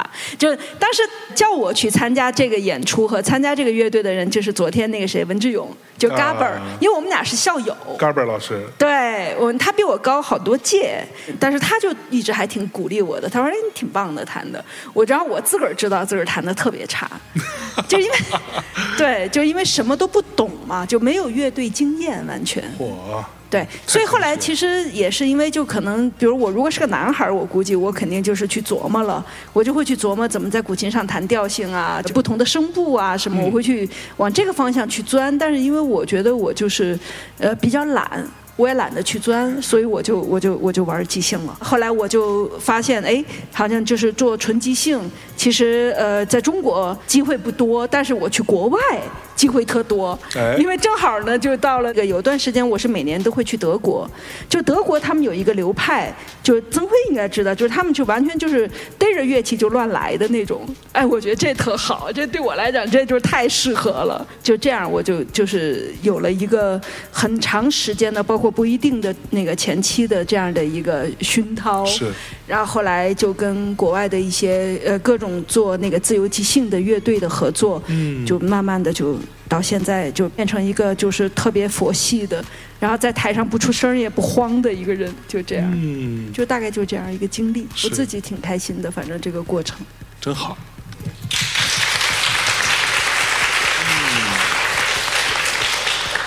来，我心目心目当中永远的摇滚诗人啊，这是我人生的灯塔。杨海松老师来，杨海松给大家说说，什么问题来的？就是你最开始是受什么影响？你最开始这样做这么小众的吗？或者你最开始做的时候，因为其实从即兴音乐来说，其实我应该是第一次真正感受到声音的这个概念。因为之前做摇滚乐嘛，听的都是其实流行音乐和摇滚乐，西方的。是。然后第一次感受到声音这个东西，实际上是零四年北京有个声纳音乐节，国际姚大军做的那个声纳国际音乐节。声纳。对，那几天就是连续的在藏库嘛，那时候。藏库，对对对，我印象很深啊。然后连续的看了几天的噪音实验的，有各种，比如说有那种电极藏在身上那个一个法国女诗人嘛。我昨天还跟文志勇聊这个事儿。然后还有卡科斯基，然后呃米歇尔夏佛这种啊，然后也中国的钟敏杰，就是做笔记本噪音的。就连续了，包括我的朋友的巴基基他们，呃，傅毅他们也在，所以连续看了几天这种声音的时候，我突然就就想打开我自己对声音的认知嘛，我觉得哦，声音其实是这样的，就是你不是音乐，其实它跟音乐本身没关系，它就是声音表现，它能，呃，叫什么刺激你的身体，这样是特别身体性的东西。嗯。然后，所以那时候就是就觉得噪音和即兴，就是我开始慢慢理解这个东西，然后慢慢去做。但是其实讲我是。特别说实话，我到现在为止也是这样，我特别不喜欢做即兴的，特别在现场演出的即兴，我其实是不喜欢的，也是不熟悉的。其实像 PK 十四摇滚乐，像我们乐队就是 PK 十四是几乎不即兴的一个乐队，就是我们在现场实际上是几乎是还原的，就是我们是特别标准的规整的一个乐队。我们一直觉得，就摇滚乐是要传达信息的。就是我们所有的信息，实际上在我们呃排练、呃编曲和录音期间，要就是要做到最好的，那就是最好的。所以演出的时候，我们要表现出来就是把信息完完整整的传达给听众的。即兴它会传达一种模糊的暧昧的信息，所以它是不对的。所以这是我对即兴的理解。但是呢，作为我个人来说，后来慢慢的做这种个人项目，然后做即兴，然后慢慢的开始跟，就像我说的，它实际上是。更大的一种空间感，它跟乐队的感觉是不一样的，就它有一种大的空间感。然后这种空间感实际上是你在现场的听众和表演者是一体的，就大家同样在这个空间和这个时间里面去感受这个这段时间突然出现的一个声音。那么我们其实是在共同感受的。那么这个声音实际上是可能是暧昧的、模糊的，它没有明确的指向意义的，那就是感受嘛，就是你要感受这个呃画面感也好、氛围感也好，或者你的身体的颤动也好。它就是在一起的，这是一个特别当下的一个东西，就是所以就是我对即兴音乐，虽然我还是不太喜欢做，其实我还是不是那么特别激动的去做一个实验的演出，我还不是那么习惯。是，哎，但这次作为老谢在那，我就心里面放松多了。我觉得 有他有他有他扛着就好，对，因为他是一直做即兴很长时间，对，跟谁都即兴的，所以所以大概是这样的，对。哎，那。你对于乐器的选择？呃，因为这次即兴，我实际上因为吉他可能是我所有的乐器里面算是比较熟悉的，就是包括我现在也会用到合成器，然后最近。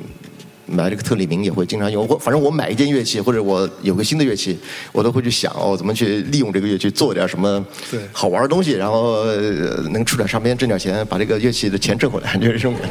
对对对，然后总是不浪费嘛，就是什么都不要浪费了，哎，到这个年纪了啊，就浪费有点可惜了。然后对 对，这次其实也是，就是我带了一个小的一个电钢琴，然后还带了一个特立明。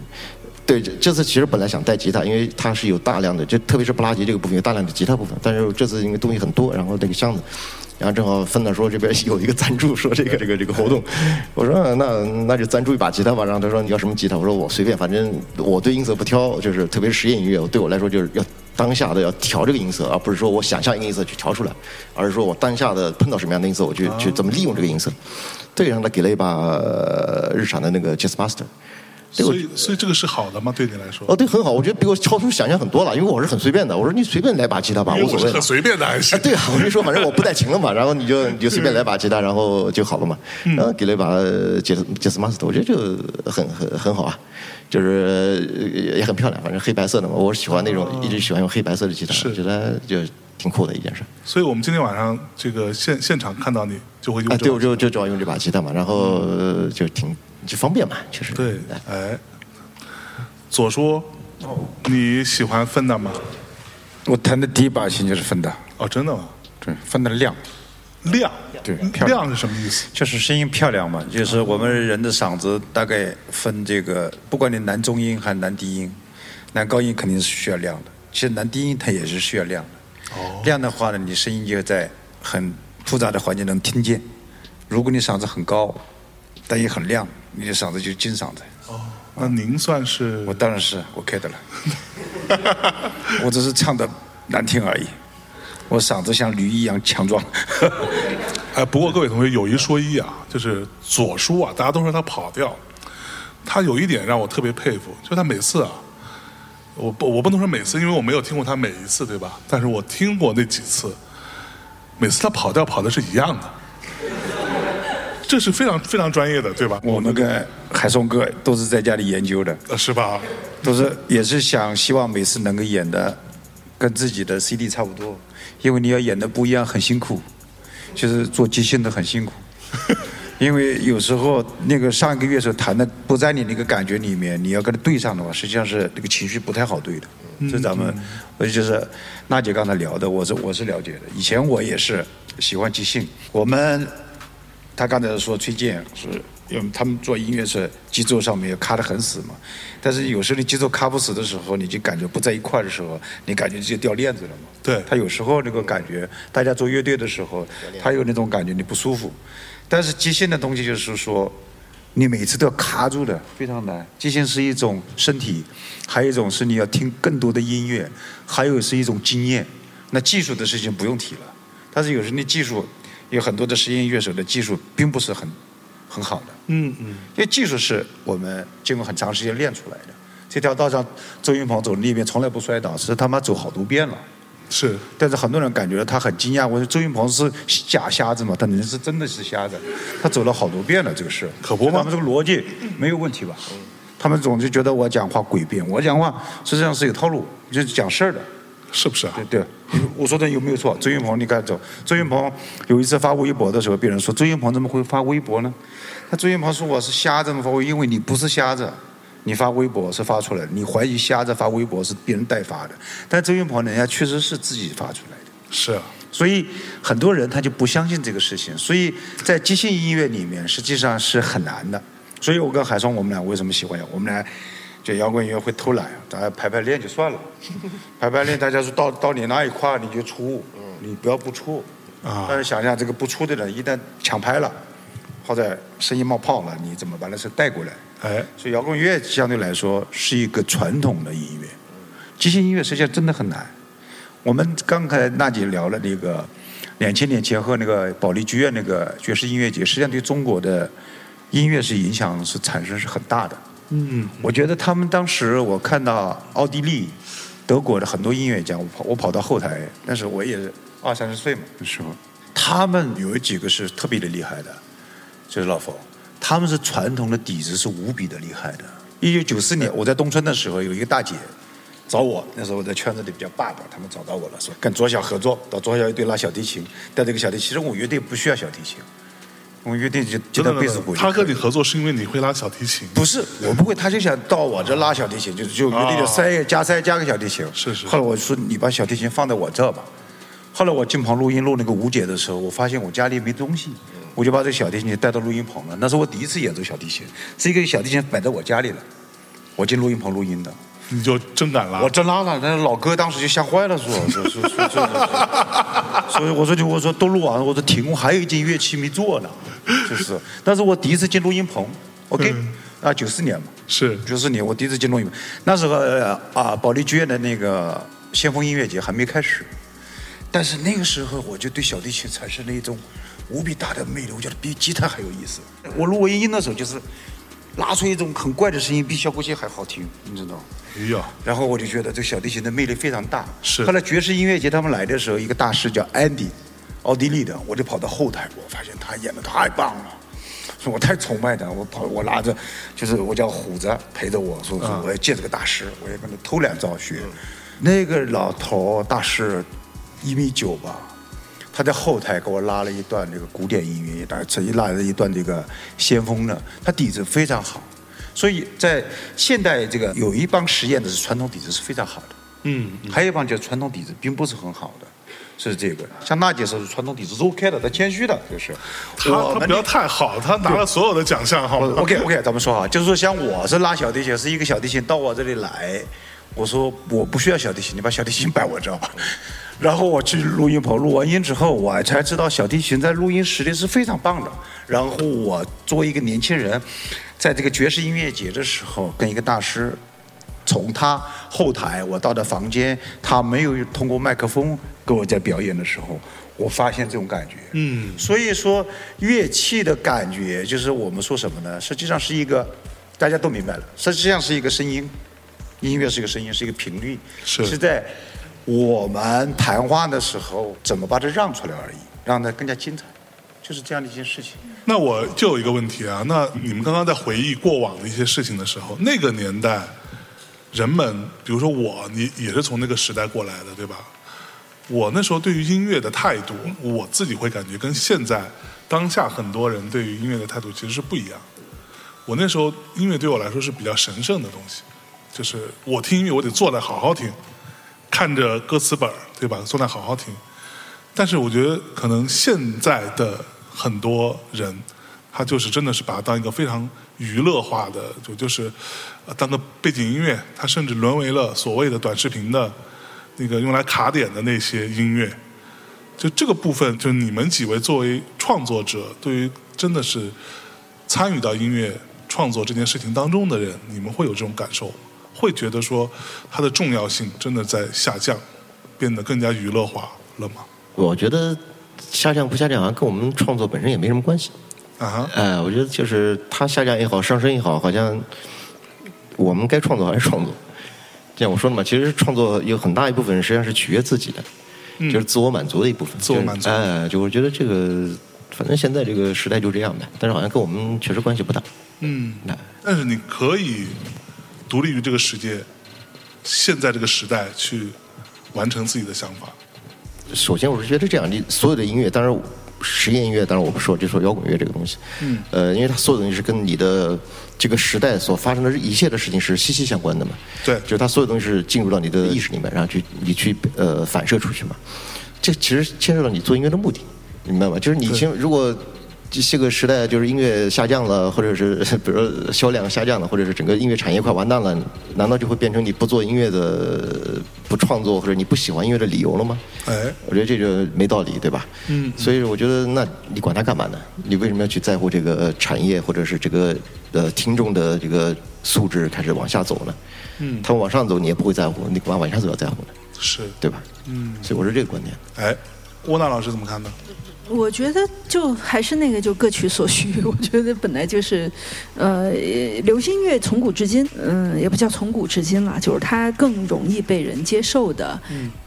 但是我觉得就是，嗯，也需要有，比如说像我们这种，就是就或者这次音乐节的这种，就是它比较。就它其实更多的是一些非流行音乐或者非顺耳的这种音乐的这种东西，就它必须要发声，给大家提供更多的可能性吧。就尤其是我，我觉着最让我欣赏的一点，就我觉得把这种音乐放到一个呃大剧院。我觉得这点特别牛，就是呃，这就意味着说，原本比如说像像噪音，或者说是像这种实验先锋的音乐，都只能存在于比如说一些 live house 啊，或者说是像一些酒吧这样的空间。但是如果在剧院里面，它正儿八经的，其实我我认为，呃，我刚才因为去调音嘛，让我出乎意料是，我以为其实它应该是一个正儿八经的剧场。然后呢，就是很正经的，然后演。我觉得他会比把他打扮成一个 live house，也许会更好。但这点我跟孟波有不一样的这个意见啊，就是他觉得把那个座椅撤掉，大家都站着听是对的哈。我反而会觉得，也许应该就是，呃，如果就是一个音乐厅，甚至于，比如大家都就特别老实的坐在那儿，然后他可以很认真的更加专注。对，也许也许是一种不一样的感觉。就海松说那个，就是说，我觉得，嗯，我们只能管我们自己能做的事儿。对，这个前提是可能不太会在意说市场需要什么。或者说大众喜欢听什么，但就是因为本身在我选择做这样的音乐的那个那个当初就已经选择了这样一条路了。事实上是这样的，对。就本来就没想着那样。对。对。所以他再怎么着，我也不会怎么着。这话说的跟没说一样，我。但是听得懂，听得懂。对。对。左叔呢？啊，让我说。您会在意吗？我。我。我在这方面好像这几个里面，我活得成功比较成功了吧，卖的最好一点的，说明我很在意。你，你觉得自己功利吗？我当然功利了，我不功利，我这跟你坐在一块干嘛？我本来不想来的啊，我想喝点了。他们说你不来的话，有人耍大牌。这一下子把我捏住了，我操！我说这这这这辈子不能当大牌啊，这是要要过来。做音乐嘛，就就像你一样，我最梦想的就像当的哥，地阶地地阶地阶的哥，的哥，的哥啊，啊，的哥啊，啊，对，对，的哥嘛，就是一不洗脸，为什么？介绍自己喜欢的音乐给别人听，挺好的，啊，挺幸福的一件事，你做的很好啊。我也想，但是没有你这样的权利。有有有有，您的话说的，哎呀，不是哎。在在八十年代九十年代，张友代这个是职业很高的。那相当。这咱们没说错吧？公营单位、国家单位，有没有本地户口是上不了这个北京电视台、上海电视广播电台的。哎，还是我真的没有瞎说。我为什么我这个人得到那么多误解呢？我说真话，没人相信这个事情，这不能怪我，是，对不对？是不是？我说的正正经事，是不是？现在你这个职业相对来说和我们做这个摇滚歌手这这这职业很容易了，对吧？做个艺术家画画的都很容易，做个导演也很容易，对不对？这都很容易。你做这行业就很容易，但是有时候做个公务员是很不容易的，对不对？那可不吗？开玩笑嘛是不是？好好来来来，我我我们时间关系啊，我最后一个小问题。我们今天因为聊的稍微有点飞啊，我稍微拉回来一点。我们最后一个小问题。音乐对于你们五位来说，它有任何的必要或者可能性去解决你们自己生活里的问题吗？因为我觉得可能，但是说起来可能有点夸张啊。我觉得我是度过了一段非常糟糕的青春期。我觉得如果没有音乐，可能我度不过那段青春期。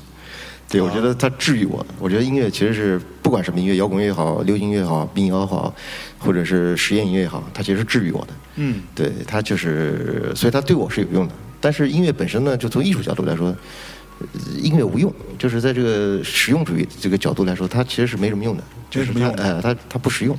嗯，但它确实能够治愈一个人。我觉得是这个，对我来说是这样的一个东西。嗯，娜姐。因为海松把这个一下拔得特高哈，我我认为你的 对治愈系，我觉得我没有什么权利回答这个问题，因为我是被动学音乐的，我不像那个谁海松，他们是他遇见音乐对他来讲这是一个礼物，嗯嗯，我不是的，就我是从小就家长就帮我选择了这条路，我没有办法，是，对，所以我觉得他他他跟我的对。就那个那种，就是你说的这个，可能不叫生活，而叫生命的这种关系，就是它没有这个层面。但是特别有趣的是，就是说这些年，呃，我觉着就是遇到这个乐器，就古琴这件乐器，它其实就是我命中注定的。就我终于跟他和解了，可以这么说。啊！就我终于和他真正的在一块儿了。但就这个是经历了。就前面大概经历了二十多年的时间，漫长的过程，非常漫长，对，对。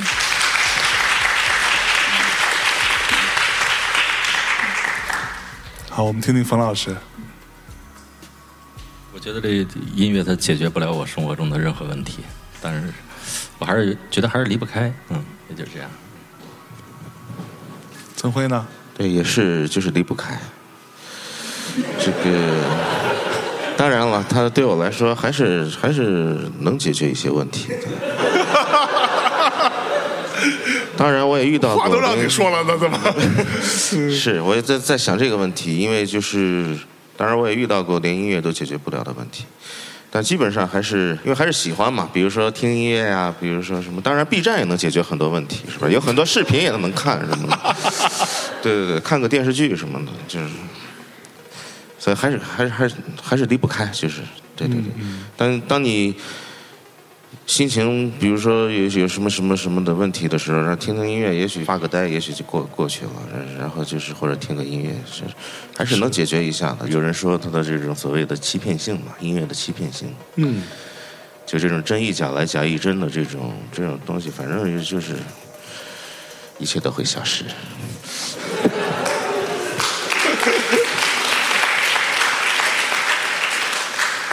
到您了，左叔。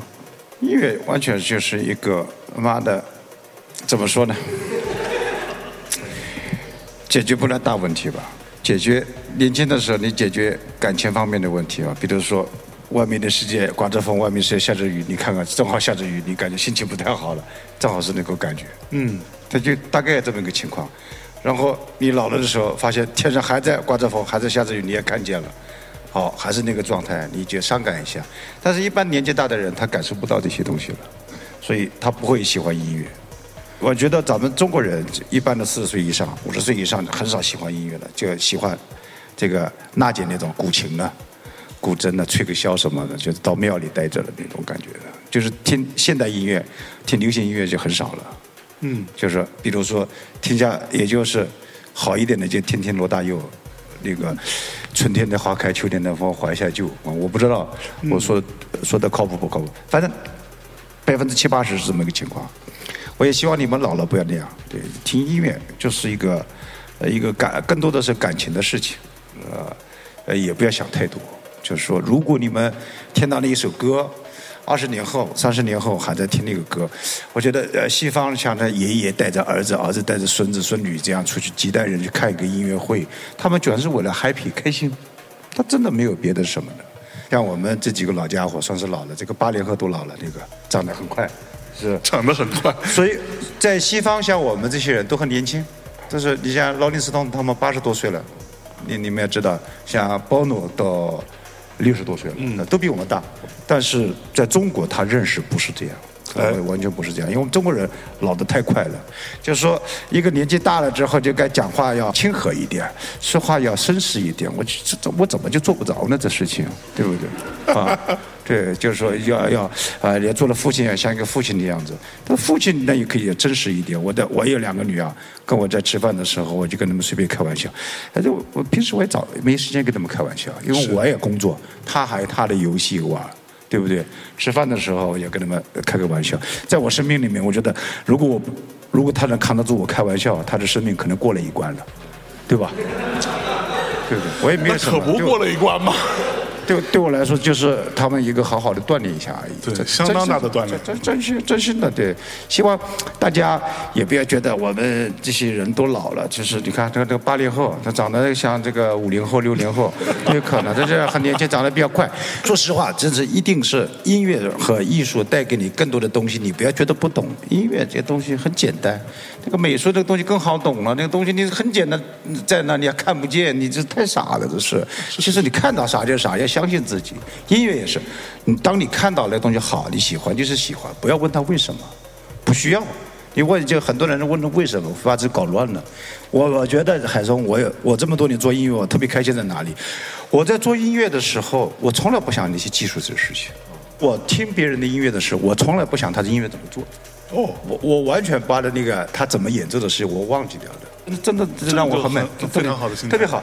那么有有的大夫，你一看那个人家在做那个回家了是吧？回家洗个手，一看桌上吃个东西，说这个大肠葫芦头吧？他都不说葫芦头，说是这是这个猪肠子，这一说大家就不吃了，对吧？这说这个事，我还是吃的。你还好了，就是咱们还算可以的。还说他如果说一个新词的话，就是说啊，这个是生殖器官是不，意思说这个是生殖器官，那大家没法吃了，哎，是吧？嗯，有一种菜叫是牛牛鞭，你吃过吗？牛欢喜我都吃过，牛牛牛鞭是吧？但是他 一旦说牛，那他就没人吃了，就是。对对对对。不好意思，不能再说了。好好好好，呃，今天非常开心啊！甭管怎么说，我们啊，这个我们现场的这五位都是我至少我个人非常尊敬的、非常热爱跟向往的艺术家们。那这当中当然有非常严肃的，也有非常随意的，也有胡言乱语的。呃，这个甭管怎么说，这些都是让我觉得我们还在今天这样一个环境下。如果说我们今天呃在看到音乐节这三个字，您脑海里面出现了各种各样在中国这片大好河山上到处出现的，大体上那些阵容都差不多的音乐节，A 音乐节跟 B 音乐节在我看来的没有本质的差别，这帮人都去唱一样的歌，赚一样的钱，票价还越来越贵的情况下，我真的实话实说，我去过很多贵的音乐节，国外的音乐节。我们中国的音乐节票价已经开始赶上全世界最顶级的音乐节的票价，但他妈人家是什么阵容？在这样的一个情况下，我们今天还能有噪点音乐节这样的一个音乐节存在，让我们可以听到一些也许熟悉，也许没有那么熟悉，但是都是比较新鲜的声音，比较有趣的音乐的一些碰撞的方式，给你带来一些听觉上的，也包含视觉上的一些有趣的刺激。我觉得这个是最重要、最好玩的部分。然后，同时，就像我之前说过，嗯，到今天这个环境下，你说我们有大量的比较所谓奶头乐型的娱乐的存在，你可以年轻人也好，中年人也好，像我爸妈也好，也都在时不时的拿个手机刷一刷，很快可以获得非常便宜的、容易获取的廉价的这种快乐的情况下，我们。在音乐这件事情上，当然也有所谓的方程的存在。什么样的歌会红？用什么方法去操作可以达成一些什么样的商业上的目的？同时操作二十首、一百首歌，然后这当中可能大概率会中一首，中完这一首就让我赚到很多钱。就这个事情，它那个路径是相对清晰的，而。在这样的一个市场环境下，我们却还有像今天台上做的，包括我们音乐节里边其他的这些优秀的艺术家们，愿意用一种非常纯粹的、粗粝的原声的方式去试图挑战一些音乐的不一样的可能性。我觉得这个是没有比他们更加动机纯洁的人。那最后，让我们把掌声送给这些艺术家。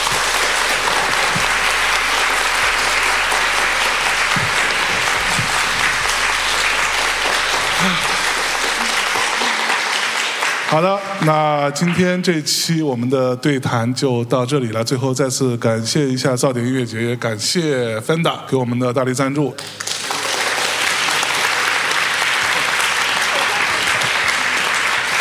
好的，感谢各位，我们活动就结束了。祝你们今天晚上看演出开心。我和你讲规矩，你和我耍把戏。我和你耍把戏，你和我讲情义。我和你讲情义，你和我讲经济。我和你讲经济，你和我讲。